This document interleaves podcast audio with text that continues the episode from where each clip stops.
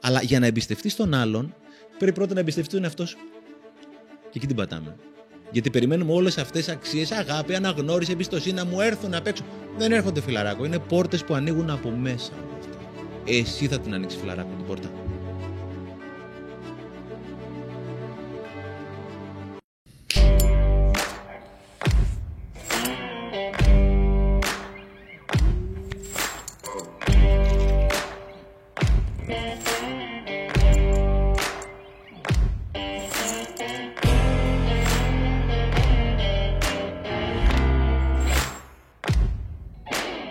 Καλησπέρα και καλώς ήρθατε σε ένα ακόμα απλά και ανδρικά. Είμαι ο Σπύρος και εγώ πάντα δίπλα με τον Χρήστο και το Θέμη. Καλησπέρα, παιδιά. Καλησπέρα. Και σήμερα έχουμε ξανά μαζί μας τον υπέρτατο Στέφανο Ξανάκη. Καλώς ήρθατε, Στέφανε. Γεια σας, αγόρια.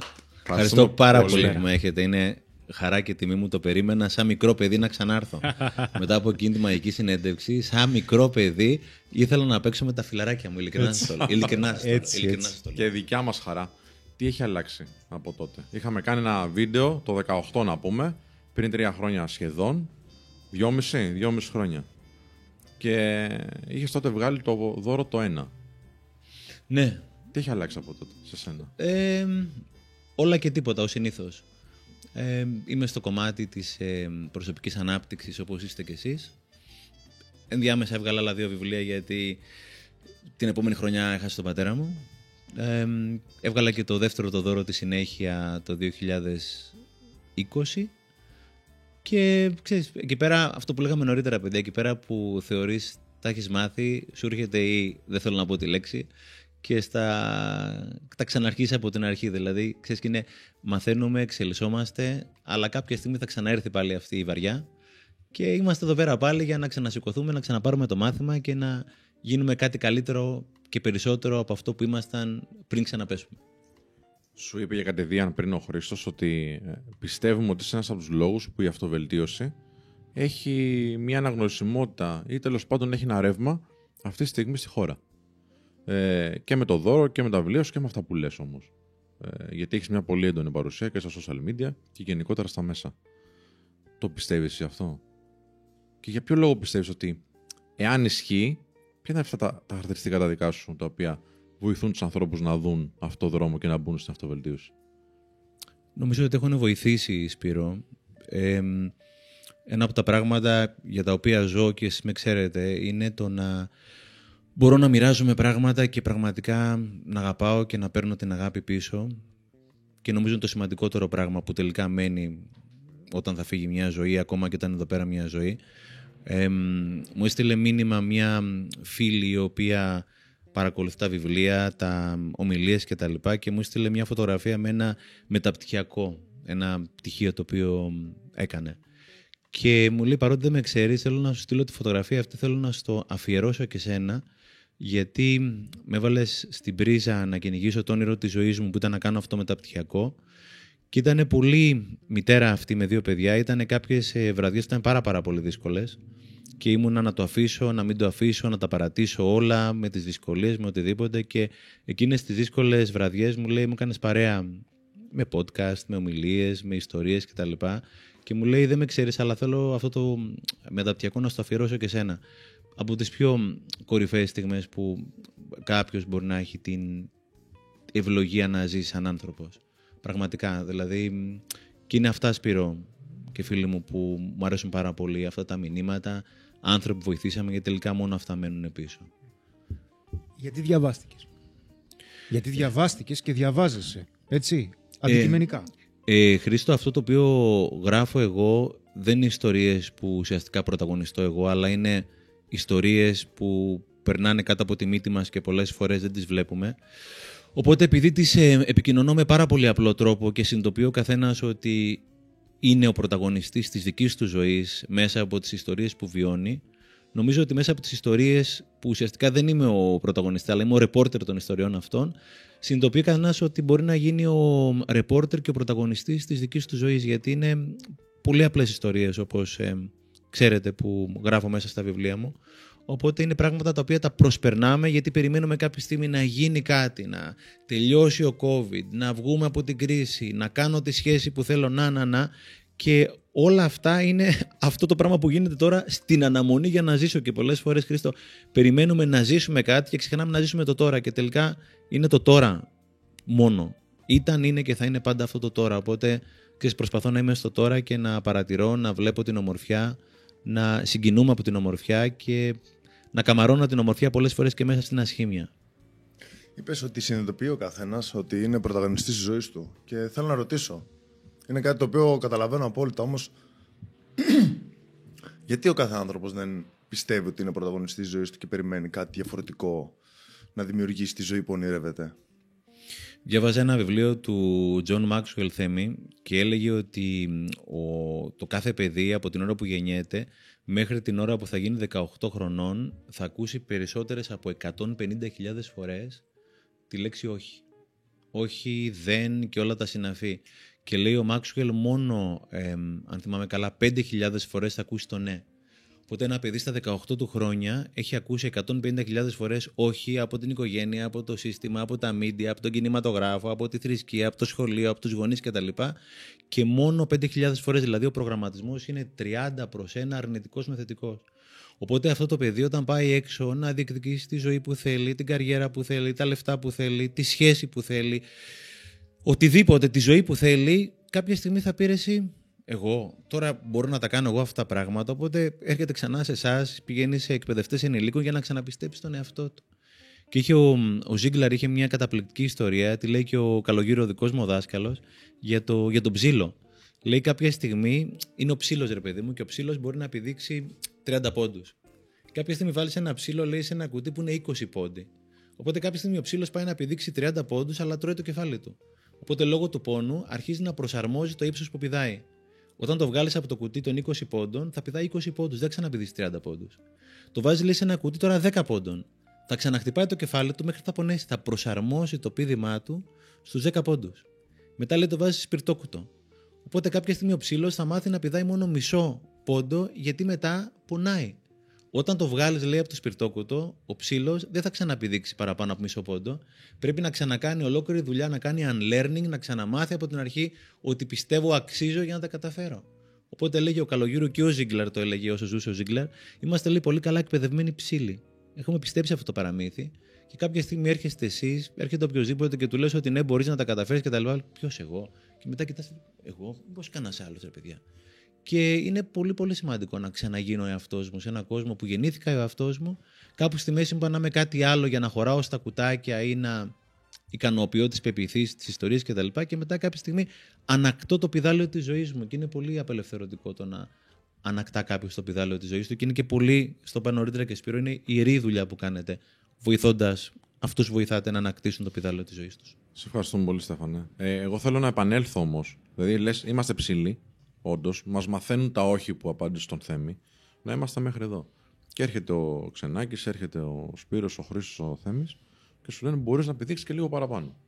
Και θα πει ο άλλος, ναι, ποιος εγώ, αλλά θα πει, γιατί και εσύ ποιος είσαι να μου το πεις.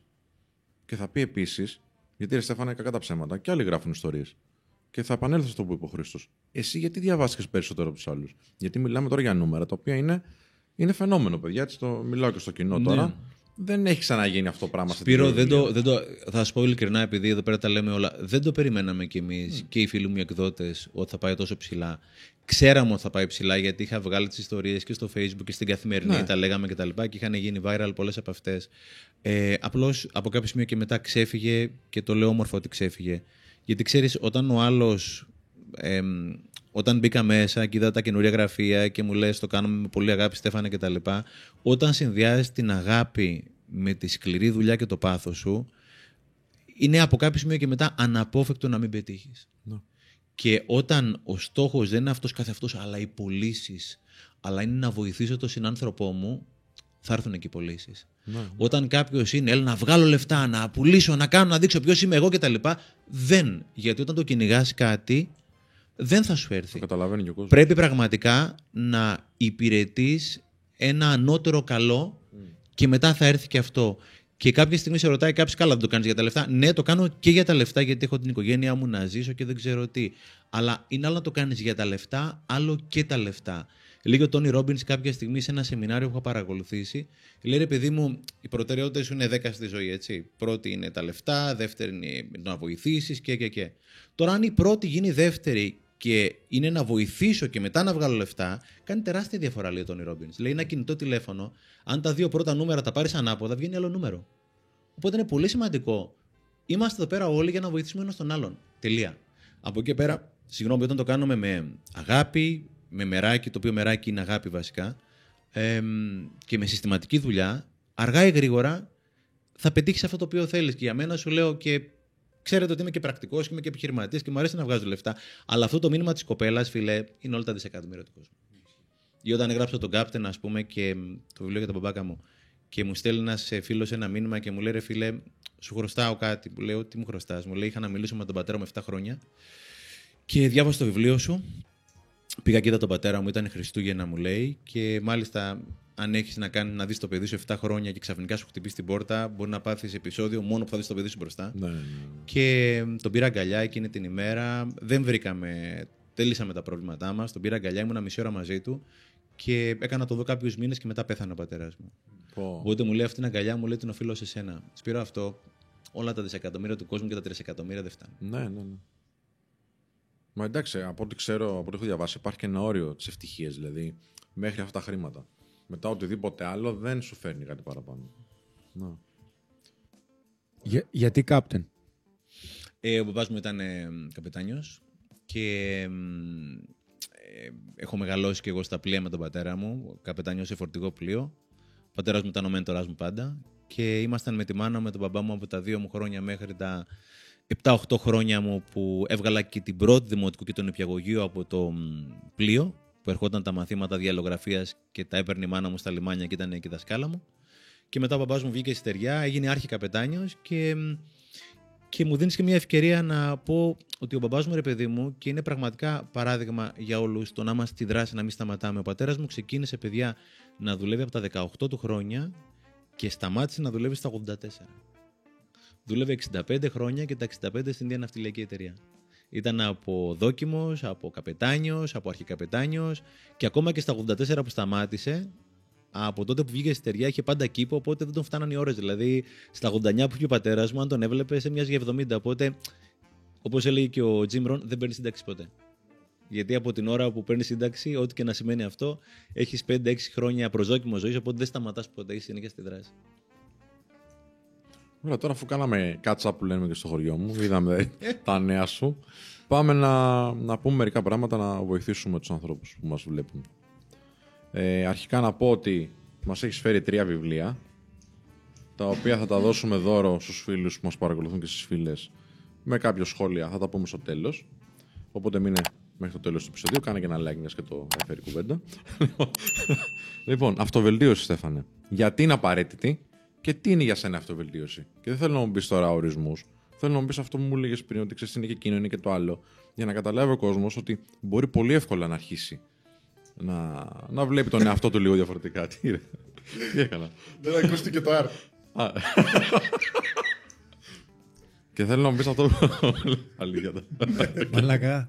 και, και εγώ το νόμιζα, αλλά ξέρεις, είδα και λέω... Λέω κάτι έγινε. Α, Τι άκουσες εσύ, Ήταν ρε ωραία. Στεφάν, συγγνώμη, τα αρχίσει. Εγώ δεν άκουσα τίποτα, αλλά, Κατάλαβα. εγώ δεν άκουσα, εγώ δεν άκουσα τίποτα, αλλά μου άρεσε πολύ αυτό που θέμεις, έτσι. Γιατί πολλές φορές δεν είναι αυτό που ακούς, είναι πώς Ναι, θα το εντάξει, που θέμεις εντάξει. τόσο ωραία που. να πούμε. Πού στην τώρα. Αυτά είναι τα ωραία, μην τα, μην τα κόψετε. Αυτά, αυτά είναι τα ωραία, μην τα κόψετε. Αυτά μην τα κόψετε. Ένας ένας τρελαίνει. Αυτά μην τα κόψετε. Τώρα με βγει νευρικός, sorry. ναι, ρε, μαλάκα. Αυτά, αυτά, είναι, αυτά είναι τα ωραία, παιδιά. Αυτά είναι τα ωραία. Ωραία, Αυτά είναι τα ωραία. Ε, μέχρι, μέχρι να πέρασε ένα τέταρτο. Μετά σταματάει να είναι τόσο ωραίο. Αυτά είναι τα ωραία. Σαν το χέρι του. ναι, ναι. Πόσο αντέχει ο καθένας να. Γέλιο έτσι κι αλλιώς. Είναι ζωή, όντως. Είναι ζωή, ρε Και παιδί το μου, άλλο είναι- είναι ζωή που είπα. Ρε. Παιδιά- Ε, Δεν το κόψες. Το γέλιο είναι ζωή και είναι παρεξηγημένο.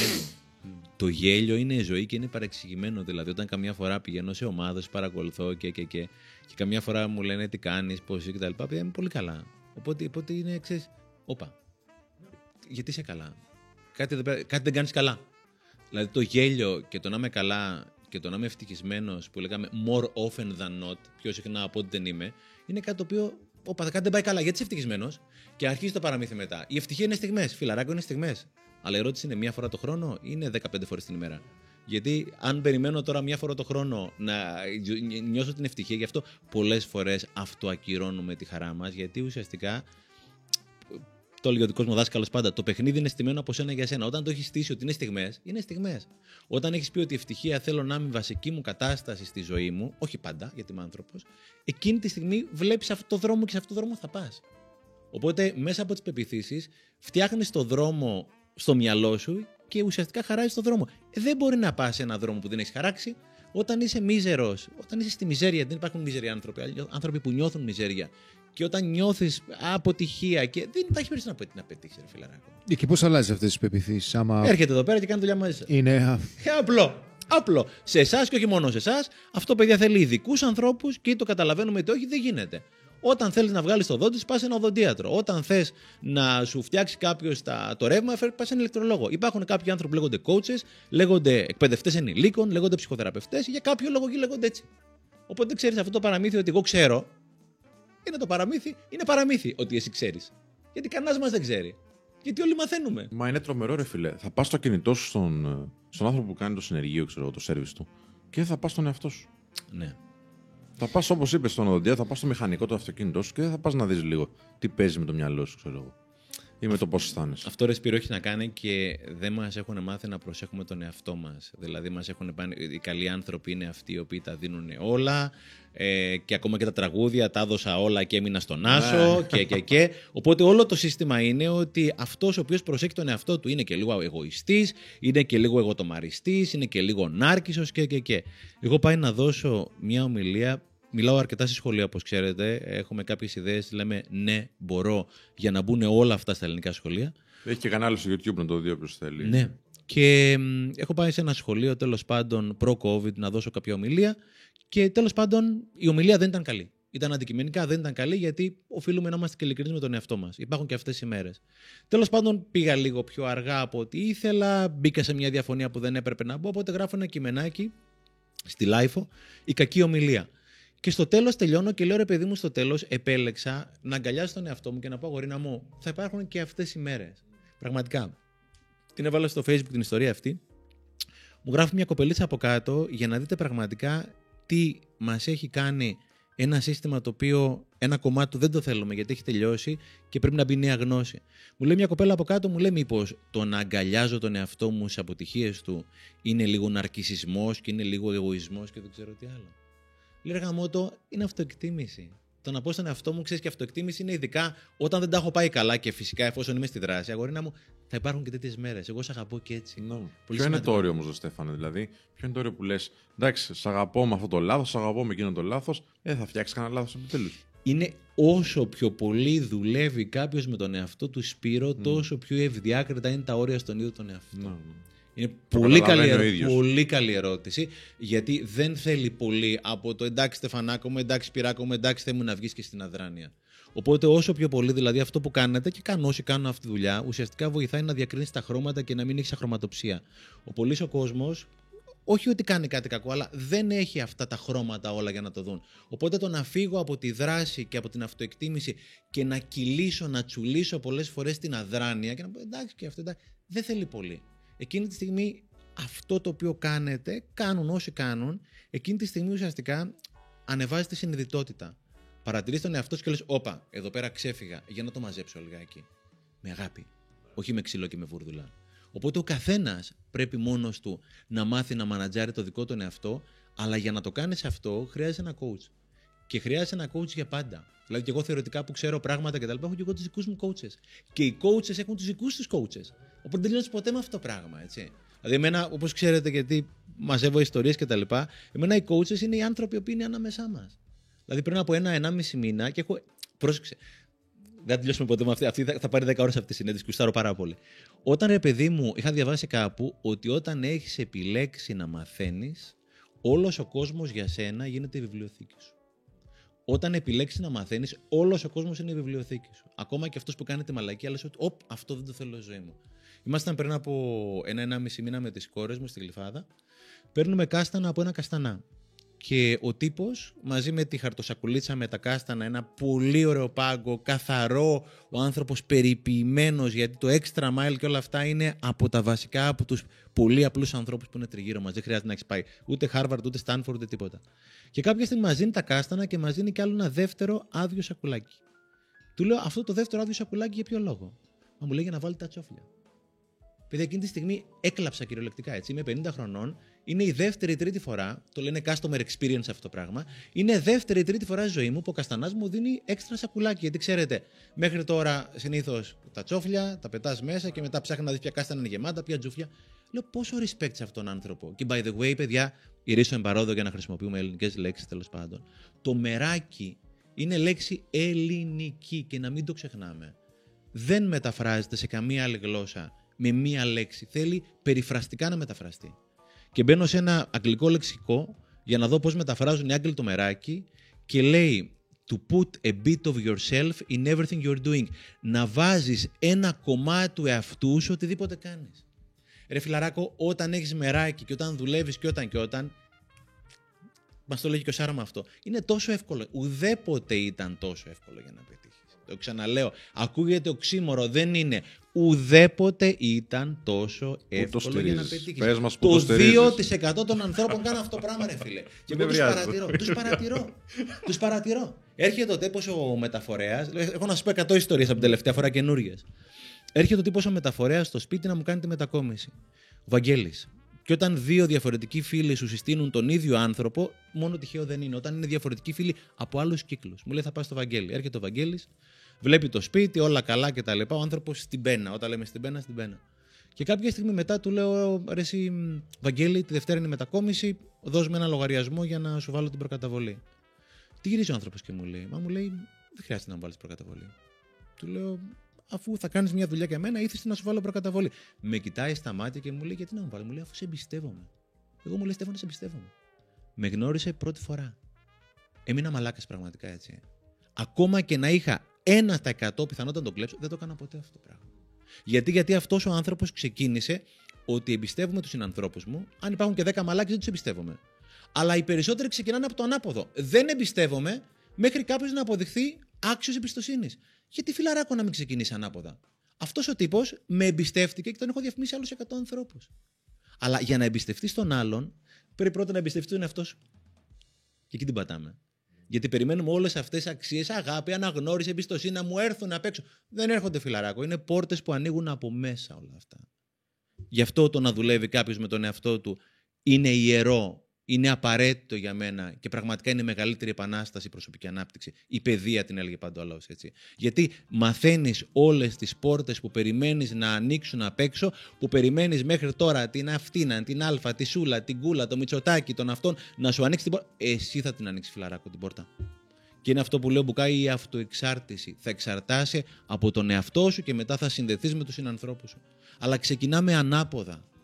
Δηλαδή, το κακό παραμύθι έχει κυριαρχεί. Σας έλεγα ότι με κοιτάγαν καλά-καλά όταν τους είπα ότι είμαι χαρούμενος. Ναι, χαρούμενος ναι, γιατί. ναι. Όπα, κάτι, να το ψάξουμε. Κάτι δεν πάει καλά. Όταν ο άλλος σου λέει πιστεύω με τον πελάτη μου, λες πω πω δεν βλέπεις εδώ πέρα τι γίνεται. Και... Ναι, φιλαράκο. Γιατί εκείνη τη στιγμή αυτός ο άνθρωπος, έλεγε ο Κλίντον σε ένα βιβλίο, λέει επειδή θα κάνω που θα κάνω λάθη, προτιμώ να κάνω λάθη εμπιστευόμενος στους ανθρώπους παρά μη εμπιστευόμενος. Και όλες αυτές οι αξίες και όλα αυτά περιμένουμε απ' έξω είναι από μέσα. Ναι. Μου δίνεις μια πολύ ωραία πάσα για να σου κάνω την εξέρωση ο κόσμος έχει φρικάρει. Με όλα αυτά που γίνονται. Ε, να μου πεις πάντα κάτι γίνεται, ρε παιδί μου. Αλλά τώρα είναι κάτι πρωτόγνωρο. Είμαστε κλεισμένοι μέσα. Έχουμε μια πανδημία να διαχειριστούμε. Πεθαίνουν άνθρωποι πραγματικά. Και λες από μέσα μας να ανοίξουμε την πόρτα. Εντάξει, μας ακούει τώρα ένας ο οποίος είναι λίγο περίεργος, έτσι, ή είναι πολύ πονεμένος, ή είναι απογοητευμένος. Δώσ' μας δύο-τρία tips. Μην, μην λέμε ιστορίες. Πάμε Δεν να πούμε υπάρχουν, ένα, ναι. δύο, τρία πραγματάκια. Δεν υπάρχουν και καλοί, κακοί, καλοί και κακοί άνθρωποι. Σπύρο, το είπες πολύ καλά. Υπάρχουν άνθρωποι που πονάνε και ακόμα δεν έχουν βρει τον τρόπο να θεραπευθούν. Και υπάρχουν άνθρωποι που πονάνε λιγότερο. Είμαστε όλοι άνθρωποι και όλοι πονάμε. Οπότε είναι πολύ σωστό αυτό το πράγμα το οποίο λες. Ήμουνα πριν από, πριν από δύο Κυριακές, κάναμε μια ημερίδα για το πρόγραμμα για τα παιδιά, αυτό τον έμπορο. Και πήγαμε σε έναν φίλο, ο οποίος έχει την alternative media, ο Μωυσής, ο οποίος έχει και την εναλλακτική δράση. Ο, ο Μωυσής ουσιαστικά η δουλειά του είναι οργανώνει events, τα οποία ήταν live τα events μέχρι που έκατσε η πανδημία. Ε, το Μάρτιο του 2020 είχε πάρα πολλά events live να γίνουν, ακυρωθήκαν όλα. Ο άνθρωπος μας έλεγε ότι είχα 100.000 ευρώ δουλειές κλεισμένες, ακυρωθήκανε σε ένα βράδυ όλες. Ο άνθρωπος αυτός θα μπορούσε να πηδήξει από τον μπαλκόνι του κάτω. Καταλαβαίνετε, είστε επιχειρηματίες. Ο άνθρωπος είπε ότι εγώ όμως υπάρχουν δύο ειδών ερωτήσεις. Υπάρχει το γιατί και το πώς. Γιατί έχει πανδημία, γιατί υπάρχει ένας Θεός. Είναι ορισμένα πράγματα που ορίζουμε, όπως λέει ο επίκτητος, κάποια άλλα όχι. Ασχολούμαστε με αυτά που δεν ορίζουμε. Ο άνθρωπος λέει ότι εγώ δεν μπορώ να αλλάξω την πανδημία και δεν ξέρουμε και πότε θα τελειώσει η πανδημία, γιατί είναι κάποιων άλλων ανθρώπων δουλειά, Θεού ή οτιδήποτε άλλο. Ε, Όμως, εγώ πρέπει αυτή τη στιγμή σε μία εβδομάδα να κληθώ να ανακαλύψω ένα καινούριο επιχειρηματικό μοντέλο. Έκατσε μία εβδομάδα νυχθημερών, επειδή τον ξέρω το Μωυσή είναι σκυλή στη δουλειά του και έμαθε το Zoom. Όταν λέμε το έμαθε, το έμαθε θα παίξω και ένα κατωτά. Αποτέλεσμα αυτή τη στιγμή κάνει τα events σε κάποια στούντιο, πολύ ωραίους χώρους, με οπερατέρ, με σκηνοθέτες, με με με. Όλη η κάλυψη γίνεται επαγγελματικότατα, απλώς ο κόσμος παρακολουθεί μέσα από το Zoom. Όταν ήταν να κάνουμε για το ναι, μπορώ την ημερίδα, όλοι μας είπαν θα πάτε στην Alternative Media, θα πάτε στο Μωυσή κτλ. Θα κάνει δουλειά GG, όπως και έκανε. Αυτός ο άνθρωπος κλήθηκε να ανακαλύψει το επιχειρηματικό του μοντέλο σε μια όρημη επιχείρηση εν μέσω μιας πανδημίας και μιας κρίσης που τότε δεν ήξερε και πώς θα κρατήσει, έτσι. Μιλάω για το Μάρτιο 2020. Απλώς σου λέει, και αυτό το λέω πολλές φορές σε ομιλίες και είναι, είναι του Jim Rohn, δεν είναι δικό μου φυσικά. Η ζωή δεν είναι αυτό που μου συμβαίνει, είναι τι κάνω με αυτό που μου συμβαίνει ασχολούμαστε όλοι με αυτό που μου συμβαίνει και δεν ασχολούμαστε με το τι κάνω εγώ με αυτό που μου συμβαίνει. Οπότε υπάρχει το γιατί και το πώς. Το γιατί είναι αυτό που μου συμβαίνει, το πώς είναι τι κάνω εγώ με αυτό που μου συμβαίνει. Ναι. Το τι κάνω για αυτό που μου συμβαίνει καθορίζεται από μια κύρια ερώτηση όταν εμφανίζεται ένα εμπόδιο. Γιατί εμπόδιο εμφανίζεται πάντα και καθορίζει τα πάντα. Γιατί ψυχολογικά ένας άνθρωπος και είναι δύσκολο ερώτημα γενικότερα στο κομμάτι της ανθρώπινης συμπεριφοράς. Όταν εμφανίζεται ένα εμπόδιο, δεν ξέρουμε πόσο να αναστατωθούμε. Γιατί έχει να κάνει με την αυτοεκτίμηση. Δηλαδή πότε είναι αρκετό. δηλαδή αισθάνομαι καλά με τον εαυτό μου, αλλά πόσο είναι αρκετό να αισθάνομαι καλά με τον εαυτό μου. Δεν ξέρεις ποτέ. Είναι αυτό που λέγει ο Σπύρος νωρίτερα. Χρήστο, επειδή είσαι πιο μικρός, μπορεί να μην τα πρόλαβες. Τα αναλογικά ραδιόφωνα, παιδιά, ήταν η βελόνα και παλιά, πρόσεχε, δεν ήταν το digital τώρα. Παλιότερα θα με πείραζε, τώρα χαίρομαι όμω που με Στο λόγο μου σου μιλάω. Είναι κοπλιμέντο. Όταν είσαι καλά με τον εαυτό σου, ρε κοπλιμέντο. Όταν είσαι καλά με τον εαυτό σου. Ω, αλήθεια, είναι κοπλιμέντο. Όταν είσαι καλά με τον εαυτό σου. χρόνια θα έλεγα. Με πει μικρό. Το ότι καλύτερο είναι, ρε. Είσαι νέος και πολύ πραγματικά. Και είναι πολύ σημαντικό να είσαι νέος και τόσο δουλεμένος. Μιλάω πολύ σοβαρά. Δεν είναι και τόσο νέος. Δεν είναι και τόσο νέος. η ηλικία δεν είναι αυτό που λέει Το παρακάνω. Η ηλικία δεν είναι αυτό που λέει ταυτότητα. Η ηλικία είναι αυτό που γράφει ουσιαστικά το DNA σου μέσα. Έτσι. Δηλαδή υπάρχουν πλέον μελέτες και έρευνες και πηγαίνεις στο γιατρό και σου λέει συν 10 μείον 10. Έτσι. Οπότε μπορεί να είναι 40 και να είναι η πραγματική σου ηλικία 30 ή μπορεί να είναι 40 και να είσαι 60. Έτσι. Τέλος πάντων, παλιά ήταν τα ραδιόφωνα αυτά για εμά του πιο παλιούς τέλος πάντων. Ήταν τα αναλογικά ραδιόφωνα. Οπότε δεν, πήγε, δεν υπήρχε το digital. Έξινε αριστερά, πήγαινε αριστερά, έχανε στο σταθμό, έξινε, πήγαινε δεξιά, ξανά έξινε και κεντράρεις στη μέση. Έτσι είναι και η ζωή. Δεν υπάρχει κάποιος μαγικός τρόπος. Ξύνεις αριστερά, ξύνεις δεξιά, βρίσκεις το κέντρος. Και το κέντρος αυτό είναι σήμερα. Γιατί αύριο θα είναι ένα άλλο κέντρο. Μεθαύριο είναι άλλο κέντρο. Οπότε δεν υπάρχει κάποιος μαγικός τρόπος να σεταριστώ για να είμαι. Φιλαράκο, η ζωή όσο σεταριζόμαστε μας ξεσετάρει. Γιατί για να μάθουμε να σεταριζόμαστε. Γι' αυτό έρχονται όλα αυτά τα γκούρια και δεν ξέρω τι άλλο. Γιατί εάν δεν ερχόταν αυτά τα γκούρια, είτε ο πρώην σου, είτε η πρώην σου, Βέβαια. ή η πτώχευση, ή οτιδήποτε άλλο, ή ο μαλάκας ο κλασικός, ο οποίος μου κάνει τη ζωή δύσκολη. Ναι, αλλά ο μαλάκας φιλαράκο είναι δώρο. Το αν τον έχεις στη ζωή σου ή όχι είναι θέμα δικό σου και καλά κάνεις κάποιους να μην τους έχεις στη ζωή σου. Αλλά από εκεί πέρα ο μαλάκας ήρθε για να σε αναγκάσει να γίνεις κάτι το οποίο δεν θα γινώσουν ακριβώς για το λόγο που πες Χρήστο, εάν δεν είχε έρθει ο μαλάκας. Οπότε ο μαλάκας είναι δώρο. Γιατί όπως ξέρετε πολύ καλύτερα από μένα, εξελισσόμαστε στα δύσκολα. Όταν στη φλαταδούρα είναι μηδέν, μποφόρ κτλ. είμαι καλά. Αλλά όταν, για να έρθω στο ερώτημά σου, Σπύρο, όταν στη φλαταδούρα ο πολύς ο κόσμος, όταν είναι φλάτη θάλασσα, ήταν στα καγκελά, τώρα που είναι 6 και 7 μποφόρ και είναι αντικειμενικά δύσκολα κάποια πράγματα, είναι στην τρέλα. Και επειδή γράφω συνέχεια ιστορίες, θα σα πω μια ιστορία που γράψα τώρα τις προάλλες, τον θυμήθηκα αυτόν. Είναι λοιπόν όλα τα πράγματα πάρα πάρα πολύ καλά ή πολύ καλύτερα από τώρα και είναι ένας τύπος, ένας Ελληνοαμερικάνος, κάπου το ξέρω, δεν θυμάμαι από πού το ξέρω. Νομίζω ότι είναι και ευκατάστατος. Δεν είναι η δουλειά μου να κρίνω τον άνθρωπο, αλλά νομίζω ότι είναι καλά στη ζωή του. Τον πετυχαίνω σε ένα φούρνο, λέμε καλημέρα κτλ. Δεν το ξέρω παραπάνω, αλλά είναι ένας άνθρωπος που δεν νομίζω ότι έχει και κάποιο πολύ μεγάλο λόγο να παραπονιέται, δεν έχει κάποιο θέμα υγείας, όσο, ξε- όσο ξέρω τουλάχιστον εγώ. Του λέω τι κάνεις, γυρίζει και μου λέει προδιετία. Μου λέει same shit, different day. Τα ίδια σκατά, διαφορετική μέρα. Ρε φιλαράκο. Ρε φιλα... Όταν έχεις δύο χέρια, δύο πόδια, και είμαι ο τελευταίος θα σε κρίνω. Όταν τα παιδάκια σου είναι καλά, ή όταν έχεις μια μαξάρα εκεί πέρα έξω, μη μου λες same shit, different day, γιατί αυτό ζεις. Και θέλω αυτό τον παγάσα να τον πετύχω τώρα στα δίσκο. Του πω, Φιλαράκο, τι γίνεται, πώς πάει, όλα καλά; Same shit. Ναι, ρε, Ε. πούστε μου. Τώρα που ξέρουμε τι είναι εσύ, να καταλάβουμε τι είναι εσύ, έτσι. Είμαστε σαν άνθρωποι, θεωρώ ότι είμαστε αγνώμονες και μόνο όταν χάσουμε κάτι θεωρούμε ότι δεν ήταν δεδομένο.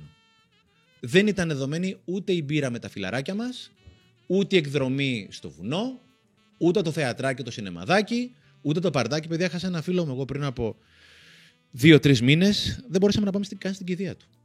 Ήταν εννιά άνθρωποι και δεν μπορούσαμε να πάμε. Δεν μπορούσαμε να το επιχειρητήσουμε. Άρα θέλω να σου πω ότι τίποτα δεν είναι δεδομένο. Τίποτα. Ούτε ότι θα βγαίνεις στο δεύτερο το δώρο. Έχω μια ιστορία ακριβώς γι' αυτό, αλλά δεν ήταν γραμμένο. Το πρώτο δώρο είναι, δεν είναι στο δεύτερο. Δεν ήταν γραμμένο σε εποχή κορονοϊού. Οπότε λέω δεν είναι δεδομένο ότι μετά τις 10 το βράδυ θα κυκλοφορείς. Και το μου το έχουν στείλει πολλοί αναγνώστες. Εννοούσα τη Χούντα. Γιατί παλιά στη Χούντα, το οποίο δεν το πρόλαβα, αλλά μου το έλεγε ο μπαμπάς μου, κάποια στιγμή έκλεινε η, η κυκλοφορία, έτσι. Οπότε είχα γράψει ότι δεν είναι δεδομένο μετά τις 10 θα κυκλοφορείς. Και τώρα λόγω πανδημίας μου το έχουν στείλει πολύ μου λέει που το ξέρει. Λέω, πάντα υπάρχει κάποιος λόγος για να είμαστε ευγνώμονες. Έχω χέρια, έχω πόδια. Το χαρούλι του Νασελανίδη το ξέρετε, έτσι. Ναι, ναι. Τι να λέμε τώρα; Όταν ο Χάρης, ένα παιδί που κουνάει μόνο δύο αντίχειρες, μιλάει για ευγνωμοσύνη και πρέπει να τον κόψεις, γιατί είναι και γαμό τα παιδιά. Για να του πεις, Μαλάκα, εντάξει, έλεος άλλο με την ευγνωμοσύνη. Όταν ο Χάρης μιλάει για ευγνωμοσύνη, μάλλον πρέπει να το δούμε και εμείς λίγο διαφορετικά. Κάποιοι λένε ότι έχουμε και τώρα Χούντα όμως. Έχουμε; Χούντα τώρα. Κοίτα, ε, αυτός ο οποίος καταρχήν είναι μια ανώτερα, ανώτερα βία και πρέπει να προσαρμοστούμε.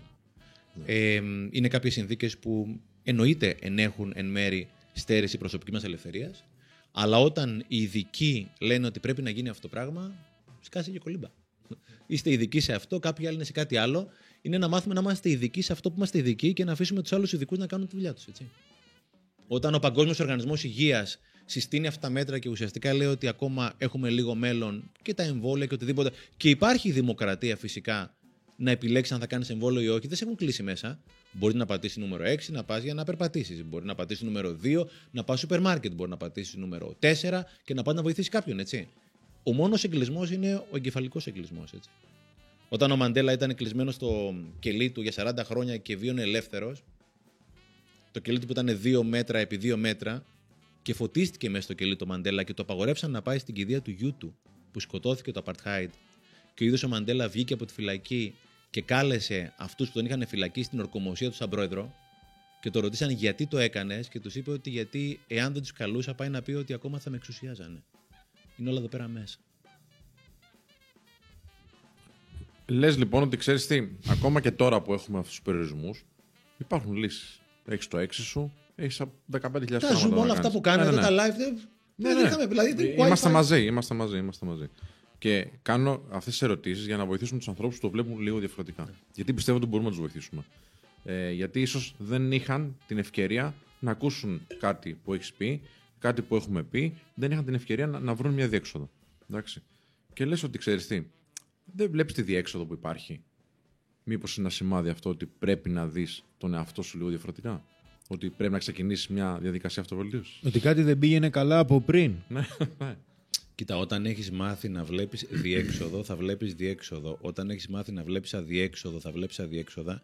Και πρέπει να είμαστε και πάρα πολύ συνειδητοί στις επιλογές μας, γιατί οι πέντε άνθρωποι, οι πέντε κολλητοί που έχουμε τριγύρω μας, ορίζουν αυτό το οποίο θα γίνουμε. Έλεγε ο Χριστάκης, ο Νίκ Χριστάκης στο βιβλίο Connected, συνδεδεμένη, έχει κυκλοφορήσει και στην Ελλάδα. Γίνεσαι οι πέντε άνθρωποι που έχεις τριγύρω σου, οπότε θέλει πολύ προσοχή. Ποιους ανθρώπους έχεις τριγύρω σου. Και ο χειρότερος ιός δεν είναι ο COVID για μένα, γιατί αν προσέξουμε, θα είμαστε OK. Ο χειρότερος ιός είναι του αρνητισμού, του, αδι- του αδιεξόδου, της μόνιμης υπεραμφισβήτησης. Δεν μιλάμε για την υγιή αμφισβήτηση, αλλά όλα δεν ισχύουν, δεν παίζει τίποτα. Και θέλει και πάρα, πάρα πολύ προσοχή εδώ πέρα για τα social media, όπου όποιος έχει δει το social dilemma Και όποιος έχει διαβάσει το 10 Arguments for Deleting Your Social Account Now, ένας τύπος που έγραψε ένα βιβλίο, δεν έχει μεταφράσει στην Ελλάδα ακόμα. 10 λόγοι για να σβήσεις επιτόπου τον, το λογαριασμό στα social media τώρα. Ο τύπος λέει το εξής, ότι τα social media προκειμένου να δημιουργήσουν engagement και ουσιαστικά να γυρίζουμε και να μπαίνουμε και να βγαίνουμε κτλ. Οι αλγόριθμοι τους προωθούν ακραίες απόψεις. Οπότε, αν κάποιος βγει αύριο και πει ότι είμαι αρνητής ότι η γη είναι στρογγυλή και θεωρώ ότι η γη είναι flat, αυτομάτως θα πάει ψηλά-ψηλά. Προκειμένου να συζητηθεί. Γιατί ουσιαστικά οι αλγόριθμοι των social, και δεν μιλάω τόσο για το Instagram που το θεωρώ και πιο αθώο, αλλά το Facebook είναι και λίγο καφενείο. Οπότε ουσιαστικά θα αναδειχθεί αυτή η είδηση ότι κάποιος είπε αυτό. Και θα πεις πω πω, πότε τα πράγματα. Δεν είναι. Είχα μια ομιλία πρόσφατα και έλεγα, συγχωρέστε με τη λέξη, ας πούμε, δεν είναι πολύ οι μαλάκε με μικρογιώτα. Απλώς κυκλοφορούν πολύ με ύψιλον. Ναι, ναι, ναι. Κυκλοφορούν πολύ με ύψιλον. Και Φαίνεται τα social περισσότερο, Και φωνάζουν οι αλγόριθμοι είναι φτιαγμένοι ώστε αν μια άποψη είναι στο 10% του πληθυσμού να θεωρήσει κάποιος ότι είναι 40%. Άσε που έχουμε το άλλο, έχουμε αρνητικό προγραμματισμό μέσα μας και θεωρούμε τα πράγματα δεν είναι τόσο καλά εκεί πέρα έξω. Τα πράγματα είναι πολύ καλύτερα από ό,τι ο μέσος άνθρωπος θεωρεί. Ε, είμαι σε ένα Να ξέρεις σύλλο- τι γίνεται, συγγνώμη που σε διακόπτω. Ε, γιατί θέλω να στο κάνω challenge αυτό. Γιατί, γιατί για να το προωθεί ο αλγόριθμος, πάει να πει ότι κάποιοι άλλοι το στηρίζουν αυτό ή θα συζητήσουν πάνω σε αυτό. Και εγώ πιστεύω ότι οι άνθρωποι που είναι πιο μετριοπαθείς δεν μιλάνε τόσο πολύ. Δεν εκφράζονται. Αυτοί που εκφράζονται είναι αυτοί που έχουν ακραίες απόψεις. Οπότε. Και θα παράλληλα βγουνε- ο αλγόριθμος ενισχύει τις απόψεις πολλαπλασιάζει. Έτσι. Ναι, άρα και ο, ο μήπως- Πρόσεχε, συγγνώμη, Ναι, συγγνώμη. μήπως είναι πολύ μαλάκι τελικά. Όχι, είναι λιγότερο από ό,τι νομίζουμε.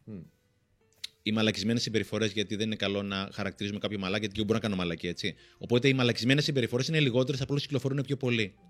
Και για ποιο λόγο πλέον είναι απαραίτητο για μένα να δουλέψει με τον εαυτό σου; Ειδικά τώρα που η τεχνολογία και η τεχνητή νοημοσύνη έχει ανέβει πάρα πάρα πολύ. Έλεγε ο Χαράρη, άκουγα τον Χαράρη σήμερα που δίνει μια συνέντευξη. Που έχει γράψει το Sapiens, έχει γράψει το 21st Century, έχει γράψει απίθανα πράγματα. Ο άνθρωπος ήρθε 100 χρόνια πριν, έτσι, στην εποχή μας. Και έλεγε, είναι απαραίτητο να δουλεύεις με τον εαυτό σου. Το γνώθι αυτόν πλέον είναι απαραίτητο. Γιατί, Γιατί πλέον υπάρχει ανταγωνισμός. Γιατί πλέον το Facebook, το Netflix, η Amazon σε έχουν μελετήσει και σε ξέρουν καλύτερα. Οπότε όταν το Facebook σου περνάει ακριβώς αυτά που χρειάζεσαι εσύ για να ψαρώσεις, για να τσιμπήσεις και να κολλήσεις, ή το Netflix έχει διαβάσει κατευθείαν τα ψυχογραφικά σου, πρέπει να ξέρεις πολύ καλύτερα τον εαυτό σου από ότι γιατί όλη αυτή η τεχνητή νοημοσύνη δεν είναι μέλλον, υπάρχει ήδη. Οπότε πρέπει να μάθεις πολύ καλύτερα τον εαυτό σου για να τον εξουσιάζεις εσύ και όχι το κάθε Facebook που στο φινάλι είναι μια νόμιμη επιχείρηση και ο άνθρωπος βοηθάει πάρα πολύ. Εάν όμως εμείς πρώτα απ' όλα ελέγχουμε τον εαυτό μας. Άρα αυτή τη στιγμή ο Ζάκεμπερ και όλοι αυτοί οι άνθρωποι που είναι δίνουν δουλειά και σε πάρα πολλούς ανθρώπους. Γιατί υπάρχει μια συνωμοσία ότι αυτοί είναι κακοί και εμείς είμαστε Ναι, καλοί. ναι, ναι. Όχι, φιλαράκο. Εσύ πρέπει να μάθεις να κάνεις σωστή χρήση της τηλεόρασης, του Facebook, των social, οτιδήποτε άλλο. Οπότε όταν- όταν ο άλλος έχει φτάσει να σε ξέρει καλύτερα, πρέπει να μάθεις τον εαυτό σου πολύ καλά εσύ γιατί έχεις ανταγωνισμό. Και αν δεν πειθαρχήσει τον εαυτό σου, θα αναγκαστείς να πειθαρχείς σε κάποιους άλλους. Οπότε είναι καλύτερα να πειθαρχείς τη δική σου την επιθυμία, τη δική σου την ανάγκη, το δικό σου το όνειρο, τη δική σου την κάβλα, το δική σου την τρέλα. Είναι πολύ σημαντικό να είμαι στο κέντρο μου πια. Γιατί είναι πάρα πάρα πάρα πολλοί με όμικρον γιώτα που θέλουν να με ξεκεντράρουν για να κάνουν δουλειά τους. Engagement, διαφημίσεις, κεφαλοποίηση. Δεν είναι τυχαίο ότι αυτές οι εταιρείες έχουν φτάσει στα 2-3 δολάρια κεφαλοποίηση η κάθε μία. Απλώς έχουμε. Συνεχώς αυξάνεται. Βεβαίως, συνεχώς. βεβαίως, βεβαίως. Γιατί αυτοί οι άνθρωποι, αυτές τι τεχνολογίες ξέρουν πια καλύτερα από πολλού από εμάς. Οπότε πλέον το να γνωρίζω και να δουλεύω με τον εαυτό μου έχει ανταγωνισμό. Πρέπει να με ξέρω καλύτερα εγώ από τις συνθήκες που είναι και τόσο προηγμένες ρομποτικά, τεχνολογικά ή οτιδήποτε άλλο. Έτσι. Γιατί δεν θα δώσει όμως ο άνθρωπος που μας ακούει τώρα, που σου είπα είναι λίγο πληγωμένος, είναι λίγο ενδεχομένως σκεπτικιστής σε κάποια πράγματα. Γιατί δεν θα δώσει προτεραιότητα σε αυτό, στο να επενδύσει σε αυτό, τον χρόνο του, τον οβολό του και θα πάει να πάρει το iPhone. Σπύρο, για να είμαι ειλικρινής, γιατί το κάναμε κι εμείς. Δηλαδή και εμείς κάποια στιγμή μπλέξαμε αυτήν την ιστορία, το μπλέξαμε μόνο το λέω για καλό έτσι. Οπότε ο καθένας είναι σε μια διαφορετική καμπύλη. Και όπως είπε ο Χρήστος, συνήθως πρέπει να πονέσεις για να αναγκαστεί να Ε, Βέβαια. εξελιχθεί. Ξεκινήσαμε γιατί νιώθαμε άσχημα. Ακριβώς. Κάτι πρέπει να Και κάνουμε. πρόσεξε. Γιατί επιλέξαμε το πάθημα να γίνει μάθημα. Εγώ λατρεύω τις ελληνικές παροιμίες. Μου αρέσει να τις συμπληρώνω όσο δικαιούμαι να συμπληρώσω τι ελληνικές παροιμίες φυσικά. Είναι σοφία λαών αιώνων. Και όταν λέει το πάθημα γίνεται μάθημα, το πάθημα δυνητικά γίνεται μάθημα. Το πάθημα είναι εγγυημένο. Το μάθημα είναι επιλογή. Είναι σίγουρο ότι θα πάθουμε. όλοι. Δεν θα μάθουμε όμως όλοι. Οπότε το πάθημα θα μας έρθει. Είναι ρε παιδί μου ένα διαγώνισμα. Κάποιοι θα κάτσουμε να διαβάσουμε, κάποιοι θα πούνε «Ω, το μαλάκα πάλι μας έβαλε διαγώνισμα. Είναι επιλογή. Και για να είμαι ειλικρινής, και εγώ πριν από χρόνια δεν ήμουν έτοιμος για να μάθω. Απλώς είναι πολύ σημαντικό να έχω μάθει να μαθαίνω. Ε, με είχαν ρωτήσει κάποιοι φίλοι, στο τέλος της πανδημίας θα έχουμε μάθει, θα γίνουμε καλύτεροι; Λέω όχι όλοι. Και μου λέει, ποιοι θα μάθουμε; Λέω, θα μάθουν αυτοί που έχουν μάθει να μαθαίνουν. Γιατί αυτός που έχει μάθει να μαθαίνει θα μάθει και από την πανδημία. Αυτός Ή που έχει είναι μάθει- έτοιμοι να μάθουν. Ή που θα αναγκαστούν να μάθουν. Νομίζω ότι πρέπει. Ξέρεις, διάβαζα ένα βιβλίο το οποίο είναι συγκλονιστικό, το Mindset. Καταπληκτικό βιβλίο. Το οποίο ουσιαστικά λέει ότι είναι, έχουν να κάνουν όλα με growth ή fixed mindset. Αν είναι ανοιχτό ή κλειστό το μυαλό σου. Την είχα στο πρώτο δώρο την ιστορία αυτή και την είχα ακούσει από έναν καθηγητή του Μαγκίλ σε μια ομιλία και λέει: Έχεις ένα πλαστικό μπουκάλι άδειο. Μπορεί να το είχαμε πει και στην προηγούμενη συνέντευξη. Ένα πλαστικό μπουκάλι του νερού. Και όπως βάζεις το μπουκάλι, εδώ πέρα είναι το τζάμι και από εδώ έρχεται το φως. Οπότε βάζεις το μπουκάλι με τρόπο ώστε ο πάτος να εφάπτεται στο φως. Άρα η οποία η τρύπα είναι από την άλλη πλευρά. Βάζεις τώρα λέει μια μέλισσα. Λέει ο τύπος ότι η μέλισσα είναι ένα έξυπνο σε εισαγωγικά έντομο. Γιατί ξέρει ότι η έξοδος είναι όπου είναι το φως. Η υπερβολική σιγουριά της μέλισσας καμιά φορά τη λέμε ξερολίαση στα ελληνικά. Η μέλισσα επειδή είναι κάθετη για τον κανόνα της και ξέρει ότι σίγουρα ξέρει, που είναι πολύ μεγάλο το πρόβλημα αυτό, θα πηγαίνει συνέχεια στον πάτο του μπουκαλιού που είναι από την πλευρά του τζαμιού. Στη μία ώρα η μέλισσα θα έχει πεθάνει. Και λέει ο τύπος, τώρα βάζει μία μίγα, η οποία μίγα είναι ένα χαζό έντομο εισαγωγικά. Η Μίγα ξέρει ότι δεν ξέρει. Και επειδή ξέρει ότι δεν ξέρει, θα πάει μία από εδώ, μία από εκεί, μία αριστερά, μία δεξιά, τελικά θα βγει. Και λέει ο τύπος να είστε μύγες και όχι μέλισσες. Δεν γίνεται το μεγαλύτερο μυαλό που πέρασε ποτέ από την Ελλάδα και από όλο τον κόσμο να πει ότι εν είδα, ότι ουδέν είδα και ο Μιτσάρας ο φίλος να τα ξέρει όλα. Ωραία, συμφωνώ απόλυτα έτσι. Απλά. Ρε, εσύ δεν είναι και Πρέπει να, θέμα είμαι ανοιχτός, προτεραιοτήτων. πρέπει να είμαι ανοιχτός. Να είσαι Δεν, ανοιχτός. δεν γνωρίζουμε ποια γνώση θα γίνει χρήσιμη για εμάς. Ε, Χρήστο, βασικά δεν ξέρουμε ότι δεν ξέρουμε. Όταν δεν ξέρεις ότι δεν ξέρεις, δεν ξέρεις ότι δεν ξέρεις. Και όταν δεν ξέρεις ότι δεν ξέρεις, δεν ξέρεις και τι δεν ξέρεις. Και το χειρότερο δεν είναι αυτά τα οποία δεν ξέρουμε, είναι αυτά που νομίζουμε και είμαστε σίγουροι ότι ξέρουμε. Δεν ξέρεις ποτέ, δηλαδή, σήμερα κουβεντιάζουμε άλλα πράγματα που έχουμε κουβεντιάσει πριν από δύο Ναι, χρόνια. ναι, ναι. Είμαστε διαφορετικοί γιατί, γιατί επιτρέψαμε συνθήκες κάνοντας και δουλειά να εξελιχθούμε όσο μπορούμε. Είναι πολύ σημαντικό να είμαι ανοιχτός και όχι κλειστός. Δεν είναι τυχαίο που η κορυφαία ομιλία στο YouTube είναι του Steve Jobs το Stay hungry, stay foolish. Μην είναι πεινασμένος, μην είναι χαζός. Γιατί έτσι ψάχνεις. Δεν ξέρουμε. Και Απλά είναι, εγώ τι- δεν είναι, μπορώ. είναι, ρε, είναι εσύ. τιμή να λέμε ότι δεν ξέρουμε. Συμφωνώ, συμφωνώ έτσι απόλυτα. Να- Για να κάνουμε κουβέντα. Δεν μπορώ να δεχτώ ότι ένας 18χρονος είναι fixed mindset, είναι πολύ έτσι, του, πολύ, πώς να το πω, περιορισμένος και κάποιος κάποια στιγμή πρέπει να τον αφυπνίσει. Ε, Νομίζω ότι του, του, υπο, του υποδεικνύει το σύστημα, αν θες, ότι θα πρέπει να σκέφτεσαι έτσι. Καμιά Δεν νομίζω ότι ξέρεις- φταίνε πάντα οι ίδιοι άνθρωποι. Ναι. Ε, έχω γνωρίσει, επειδή μαζεύω ιστορίες και το ξέρετε, ε, μία από τις ηρωίδες μου είναι η κυρία Ολυμπία ετών, ετών 85. Η κυρία Ολυμπία παρακολουθεί σεμινάρια ομιλίες ε, και αποφάσισε στα 80 της χρόνια ασχολείται με τη ραπτική, είχε βγάλει οικονομική σχολή την εποχή εκείνη, αλλά ήταν πάρα πολύ open-minded. Και εδώ και 4-5 χρόνια αποφάσισε να δουλέψει με τον εαυτό της. Ξεκίνησε να δουλεύει με τον εαυτό της στα 80 χρόνια. Και τώρα 85 χρονών πήγα και της πήρα μια συνέντευξη. Καταρχήν τα μάτια είναι τα παράθυρα της ψυχής, οπότε εκεί πέρα καταλαβαίνεις την ηλικία. Εκεί πέρα η Ολυμπία ήταν ετών 25, έτσι. Και μου έλεγε το όραμά τη. Το όραμά τη είναι στο κέντρο της Αθήνας και το έχει ξεκινήσει, στη Χαριλάου Τρικούπη, να φτιάξει ένα πολυχώρο για γιόγκα, για εναλλακτικές θεραπείες, για σεμινάρια. Μπορεί να τη φέρει εδώ πέρα να μιλήσει η Ολυμπία και μιλάω πάρα πολύ σοβαρά. Ένας άνθρωπος ο οποίος ξεχύλιζε ζωή. Και μ, η όρεξη για τη ζωή δεν έχει να κάνει με την ηλικία. Διάβαζα μια ιστορία του Καζατζάκη που είχε συναντήσει έναν εκατοντάχρονο κάποια στιγμή και πώς το λέει ο εκατοντάχρονος, λέει και μ, του λέει του κα- του εκατοντάχρονο, του λέει ο Καζατζάκη, όταν ήταν νέος, του λέει ρε παππού, εκατοντάχρονος, εκατοντάχρονος έτσι, και το λέγε δυνατά γιατί δεν άκουγε. Λέει τι είναι η ζωή για σένα, λέει η ζωή για μένα είναι ένα ποτήρι νερό. Και διψά ακόμα παππού, του λέει ο Καζατζάκη. Και λέει ο εκατοντάχρονος, λέει, καταραμένος αυτός που δεν διψάει. καταραμένος αυτός πια που δεν διψάει. Οπότε είναι κατάρα να μην ζητάς, να μην διψάς για τη ζωή, αλλά είναι προσωπική ιστορία δική σου. Και ο καλός ο Θεούλης, οποιονδήποτε πιστεύουμε καθένας μας έδωσε την απόλυτη ελευθερία να κάνουμε ο καθένας ό,τι θέλουμε με τη ζωή μας. Οπότε ο καθένας έχει το δικαίωμα να διψάει, να μην νιώθει διψασμένος ή να νιώθεις διψασμένος. Αλλά πας σε μια ταινία και βλέπεις τον ηθοποιό ρε παιδί μου, ποιο τα κατάφερε και πέτυχε. Το... Αυτός φιλαράκο μπορεί να είσαι και εσύ τη Δευτέρα. Δεν γίνονται μόνο στο Hollywood αυτά. Γίνονται και στην Ελλάδα, γίνονται και στο κερατσίνι και στη τραπετσόνα, γίνονται και στα ταμπούρια. Βλέπεις ανθρώπους. Ξέρεις, ξεκινήσατε. Πώς έχουν ξεκινήσει. Γι' αυτό και το ρήμα ξεκινάω έχει τεράστια δόνηση. Γι' αυτό και λέει ο λαός η αρχή είναι το ίμιση του παντός. Γι' αυτό και λέει μην αναβάλεις για αύριο αυτό που μπορεί να κάνεις σήμερα. Γιατί το δύσκολο να ξεκινήσεις. Άμα ξεκινήσει, μετά είναι πολύ δύσκολο να σταματήσεις. Μήπως δυσκολεύονται οι περισσότεροι στο να συνεχίσουν την συνεχόμενη ε, επώδυνη κατάσταση προς τη βελτίωση και θέλουν το εύκολο. Και τελικά βολεύονται με αυτό, μαθαίνουν Πώς θα ξεβολεύομαι, ρε παιδί. Ναι, και μένουν σε μια ασφάλεια που θεωρούν πως είναι ασφάλεια, αλλά τελικά είναι πολύ επικίνδυνη και είναι συνεχόμενα σε ένα ρίσκο γιατί μένουν στάσιμοι, ενώ οι υπόλοιποι εξελίσσονται. Δεν μπορώ να συμφωνήσω περισσότερο θέμη. Ε, αναζητούμε δυστυχώς οι περισσότεροι από εμάς την ασφάλεια από την εξέλιξη και τελικά η μοναδική ασφάλεια είναι η εξέλιξη. Δεν ορίζω τον καιρό, ορίζω πώς θα βάλω το πανί μου στον καιρό και θα έρθουν αγκούρια, θα χωρίσεις, κάποια στιγμή μπορεί να καταστραφείς οικονομικά, κάποια στιγμή ένα θέμα υγείας, χτύπα ξύλο θάνατος. Και έλεγε ο, ο Jim Rohn έλεγε ότι να μην εύχεσαι για λιγότερα προβλήματα, να δουλεύεις για περισσότερες ικανότητες.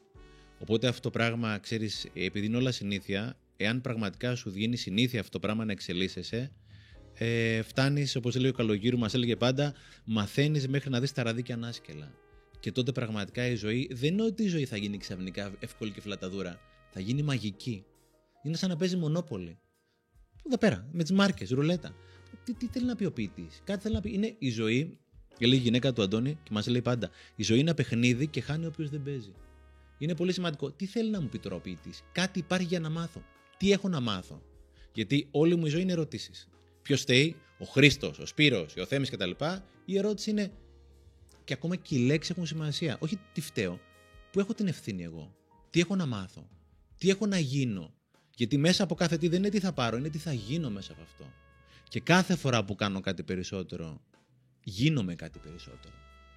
Κάθε φορά που κάνω κάτι περισσότερο, γίνομαι είδου κάτι περισσότερο. Οπότε είναι πολύ συναρπαστικό το να γίνομαι συνέχεια κάτι περισσότερο. Και θα έχει και μπρος και πίσω, γιατί έτσι είναι η ζωή. Πού, πού πιστεύεις ότι μπορεί να οφείλεται. Είναι κατευθυντήρια η ερώτηση. Έτσι. Δεν είναι παγίδα όμως. Ε, Αν δεν είναι παγίδα, δεν την απαντάω. Αρκετοί άνθρωποι. Αν θεωρήσω ότι σου είπα αλήθεια. Ε, ότι αρκετοί άνθρωποι. ε, αυτά που λέμε που για εμάς είναι το φυσιολογικό της καθημερινότητας, ανεξάρτητα αν χρειάζονται θυσίες, είναι φοβερή η ένταση και ο πόνος που θα πληρώσεις, έτσι. Δηλαδή δεν έρχεται τσάμπα, σου λέει η ζωή φιλαράκι ό,τι θέλεις. Μα γι' αυτό και αξίζει ρε σε Χρήστο. Θα πρέπει να μου δώσεις κάτι αντίστοιχο, γιατί αλλιώς δεν θα το εκτιμήσεις βλάκα. Εντάξει, είναι απλό.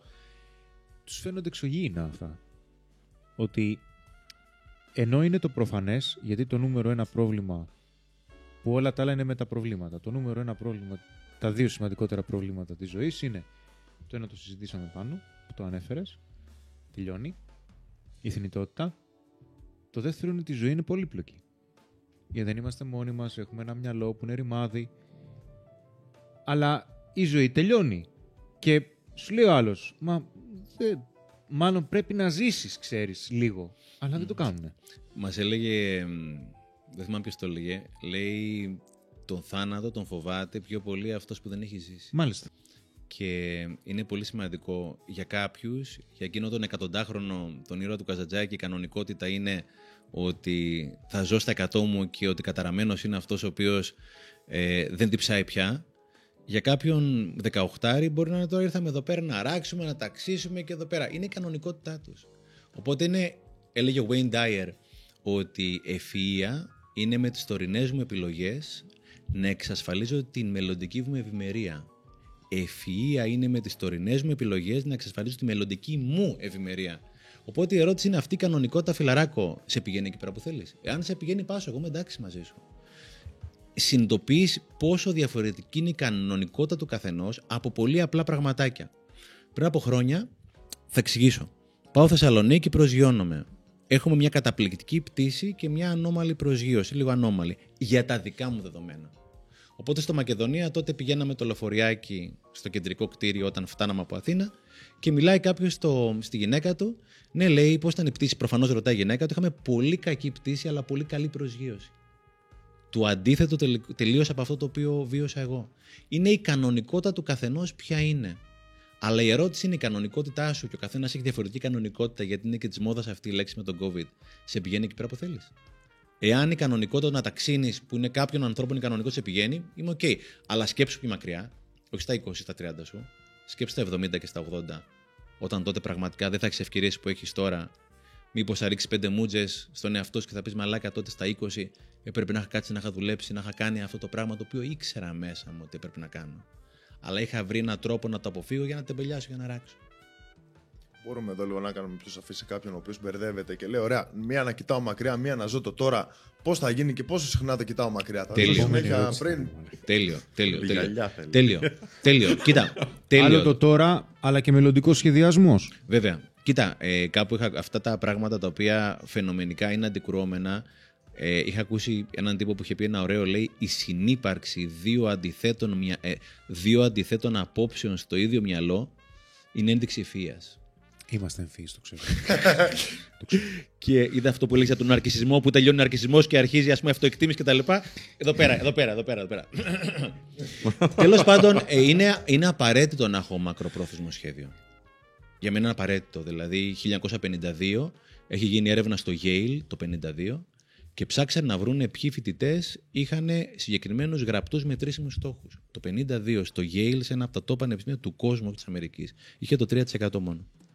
Και πήγανε μετά από 20-30 χρόνια για να βρουν αυτό το 3% που έχει συγκεκριμένους γραπτούς μετρήσιμους στόχους. Το να βγάλω λεφτά δεν είναι στόχος. Εγώ δεν ξέρω κάποιον που να θέλει να βγάλει λεφτά. Το να θέλω να έχω μια ωραία σχέση με την κοπέλα μου, με το αγόρι μου, οτιδήποτε θέλεις, δεν είναι στόχος. Πρέπει να το προσδιορίσεις, να το κάνεις συγκεκριμένα. Εγώ ήρθα σήμερα στην Κολέτη και σας βρήκα. Δεν πήγα στα λιώσια ή κάπου στην Αθήνα ή στην Ομόνια. Έβαλα το GPS εδώ πέρα, έτσι. Είναι πολύ σημαντικό να έχω το GPS στη ζωή μου. Δεν θα με πάει καρφί, αλλά από την Κολέτη θα πάω από Ομόνια μέχρι Σύνταγμα. Δεν θα με πάει στο Παγκράτη και είναι πολύ σημαντικό. Έχεις ένα χάρτη. Ε, και βρήκαν το 3% μετά από 20-30 χρόνια. Για να δουν αυτό το 3% τι είχε πετύχει σε σχέση με το υπόλοιπο 97% που δεν είχε συγκεκριμένους γραπτούς μετρήσιμους στόχους. Το 3% λοιπόν, σε οικονομικούς όρους, αυτό που θα σας πω μόνο, είχε πετύχει ότι όλο το υπόλοιπο 97% μαζί. Ίδια χώρα, ίδιο πανεπιστήμιο, ίδιο πτυχίο, ίδιες συνθήκες. Δεν ήταν στο 50, το 50 και το 2000 ο άλλος. Ο ένας ήθελε να πάει κολλιάτσου, πήγε κολλιάτσου. Ο άλλος ήθελε να φύγω από εδώ πέρα που είμαι και μπορεί να πήγε λαμία. Είναι πολύ σημαντικό αφενός να ξέρω που θέλω και δεν θα πάω ακριβώς εκεί πέρα που θέλω, αλλά είναι πολύ σημαντικό να ζω και το τώρα έτσι. Δηλαδή, για να έρθω εδώ πέρα, από τη βούλα που ήρθα, δεν είπα τελειώνουν αυτά τα 30 λεπτά, είμαι μόνος να πάω στα παιδιά. Τα έζησα. Έκανα εκείνα τα δύο τηλεφωνήματα που λέγαμε πάνω. Έζησα τη στιγμή. Έζησα το συνέστημα. Έκλαψα με τη δικηγόρο μου που είναι καλά το παιδάκι της, από χαρά. Στεναχωρήθηκα με το φίλο μου που έχει το θέμα υγείας. Οπότε ήρθα από τη βούλα στον προορισμός μου, αλλά έζησα, έζησα πολλές πολλές στιγμές που με έφεραν εδώ πέρα έτσι. Γιατί περιμένω να φτάσω στο στόχο μου και ξεχνάω να ζήσω το ενδιάμεσο φιλαράκο. Και τα έχει πει ο Καβάφη πολύ πριν από εμάς με την Ιθάκη. Έχω το εξής ε, προβληματισμό.